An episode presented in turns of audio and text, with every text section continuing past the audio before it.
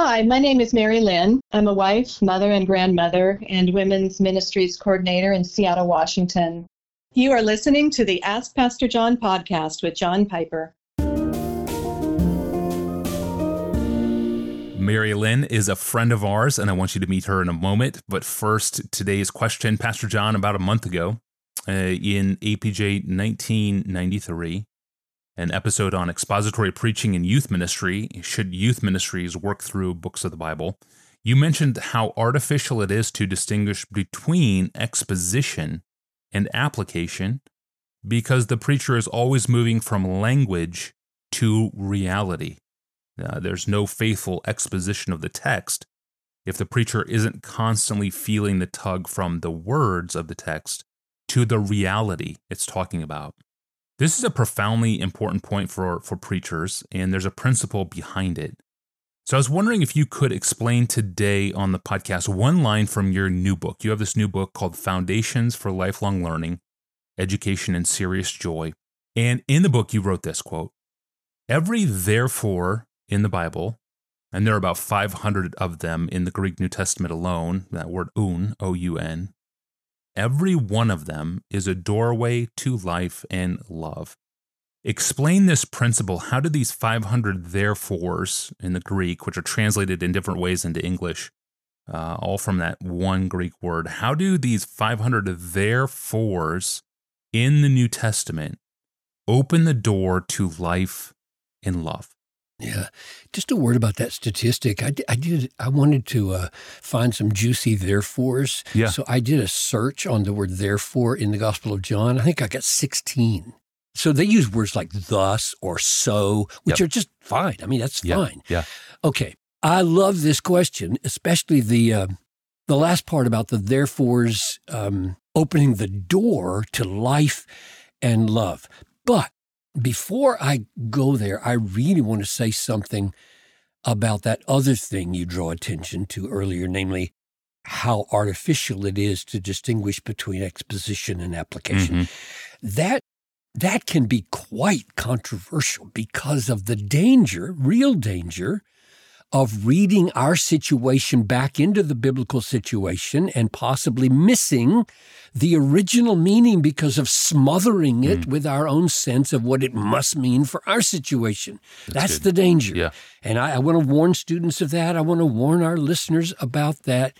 So, a great deal of emphasis is usually put on figuring out the original intention of the author for his situation first. And then only after you have done that hard work uh, of interpreting the original meaning in the original setting, you ask the question whether it has any application to your own life.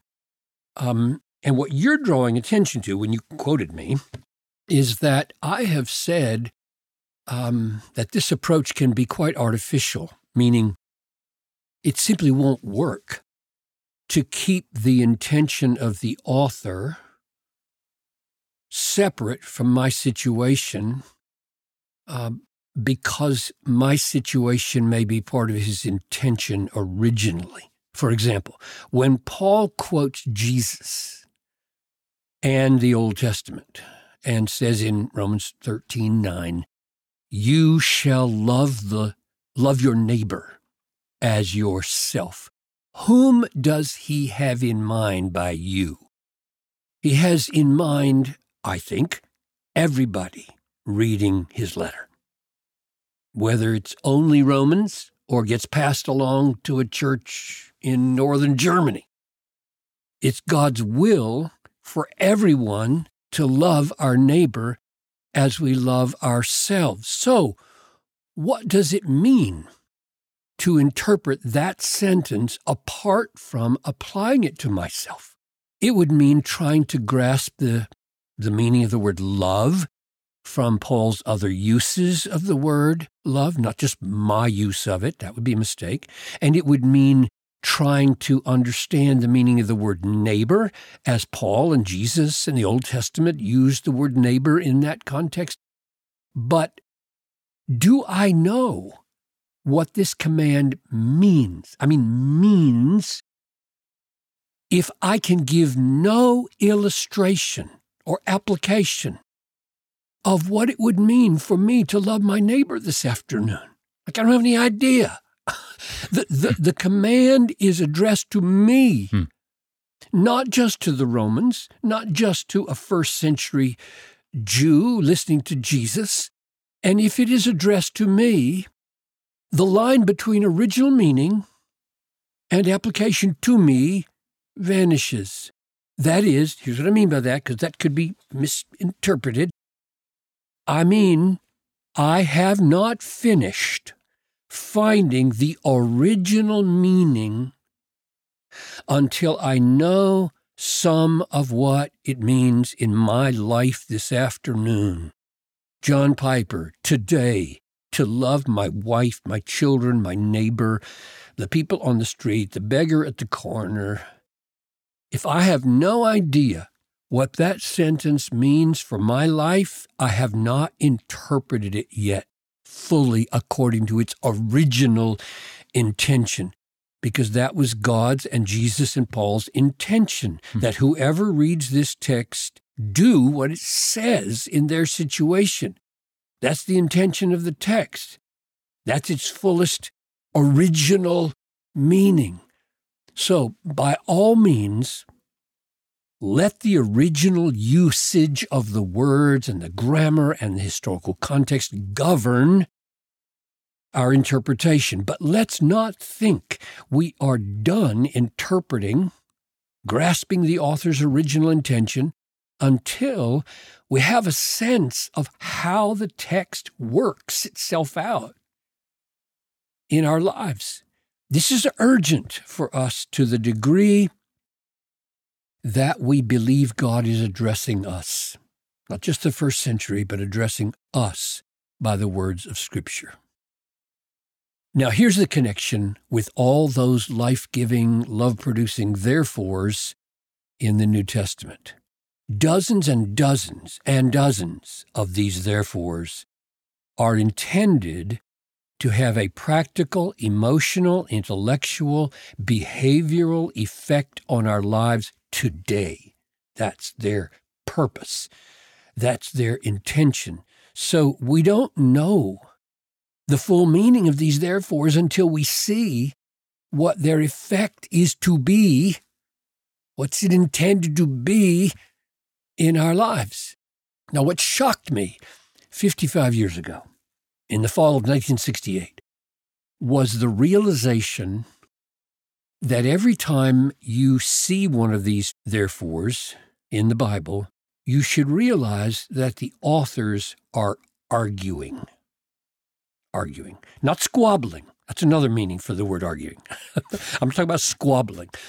They are making a logical argument. That's what I mean by arguing. They are stating premises and drawing conclusions. As when I say, to the weary traveler, You haven't eaten for two days. You are hungry. I have a lot of food. Therefore, sit at my table and eat your fill. Now, that is a life giving therefore. It is a logical argument, like hundreds of texts in the Bible. Three premises. One, you haven't eaten for two days. Two, you are hungry. Three, I have much. Conclusion. Therefore, sit here at my table and share my food. And of course, there could be other premises added to those three, like, I love you. I'm not afraid of you. Now we have five premises that lead to the great, therefore, share my table. So you are asking me, when you ask about the therefore, yeah. Tony, you're asking me to celebrate one of the simplest and greatest discoveries I've ever made, hmm. namely that the biblical authors make arguments. And the signal that they are making arguments is words like because and therefore. And hundreds of these are life giving, love producing therefores. For example, here's Matthew 7 11 and 12. If you then, Jesus says, who are evil, if you who are evil know how to give good gifts to your children, how much more will your Father who is in heaven give good things to those who ask him? Therefore, whatever you wish that others would do to you, do also to them. Now that's worth an hour's reflection. How does that therefore work? Where does love come from? That's what Jesus is answering. Where does love come from? Where does the power to obey the golden rule, treat others the way you'd like to be treated, where does it come from? And Jesus says it comes from the reality behind the therefore, namely, the confidence that your omnipotent Father in heaven will meet every need you have when you ask Him. Period. Do you believe Him? He will give you the good you need. Therefore, do unto others as you wish them to do unto you. That is what I mean by a love producing, therefore. If you don't grasp the logic and the reality of the therefore, you will forsake one of the great powers and motives for obeying the golden rule. Or here's 1 Corinthians 15 56 to 58. Paul has just spent 50 verses describing and defending the glories of what it will mean for us to be raised from the dead. And he ends the chapter like this The sting of death is sin, the power of sin is the law. But thanks be to God who gives us the victory through our Lord Jesus Christ. Therefore, my beloved brothers, be steadfast, be immovable, always abounding in the work of the Lord, knowing that in the Lord your labor is not in vain. That's what I call a life giving, therefore. Death does not end your life. You're going to be raised from the dead. Therefore, nothing you do, nothing you do in the name of Jesus is in vain. Press on, be steadfast, abound in good work, live, live because of the therefore of 1 Corinthians 15 58. So, okay, there are hundreds of these, but we have to stop. Therefores give life. Therefores produce love. And we have not gotten to the full intention of those texts until we see this. So good. Yeah, dozens and dozens and dozens of these therefores are intended to have a practical, emotional, intellectual, behavioral effect on our lives today. And we don't know the full meaning of these therefores until we see what their effect is to be in our lives. That's the kind of tool we need to make our own Bible reading authentic. Pastor John, thank you for for that. And before we go today, I want to talk to our friend Mary Lynn in Seattle. You heard her at the beginning of the episode. Mary Lynn, thank you for your time today. You're precious gift to the ministry of Desiring God and have served our team in very tangible ways on the ground in Seattle. I've seen it with my own eyes how you served the ministry, and you're a ministry partner as well in other ways, including financially supporting the ministry. Uh, why do you why do you support Desiring God? We truly love the ministry all of Desiring God's resources have been the quintessential for all seasons ministry to us. And I would start by saying if I'm needing a spiritual or emotional pick me up, it doesn't take long to scroll through and find an article that's going to redirect my thoughts and even my emotions toward Christ, toward the gospel and eternal things in a way that refreshes my soul. And I think I would say in a way that's so far removed from duty, rather, that really makes my returning and rest to a faithful Savior a true delight. And it has simultaneously met the needs of our whole family. It's been a unifying force, honestly. We have a family group chat, and every one of us five has at one time or another posted a DG article with a must read written above it, and it mm-hmm. becomes a shared experience as a family, a shared growth, and sometimes food for further conversation. We're in four states right now, and we don't get too much talking time, but we share common thoughts at least a few times a month through Desiring God when someone close to us has had questions, we look it up on DG, or if we've set up a weekly prayer time with friends, we have chosen to listen to sometimes an hour sermon if we have the time, sometimes just a quicker look at the book or an APJ. We actually did look at the book for our small group weekly for a year. Um, and if we're driving in the car with a 15 or 20 minute drive time, we can fit in a quick listen. And honestly, it just changes the whole day or maybe the conversation that we are having. Yeah. Once in road tripping cross country, we listened to a series and had incredible discussions. Hmm. But invariably, there's just the perfect thing, and I can find something on point and priceless in about two and a half minutes you're making great use of desiring God content. Uh, that's why we make it, right? To be shared. So it's encouraging to hear the value of what we make uh, in it being shared through your testimony. I appreciate that.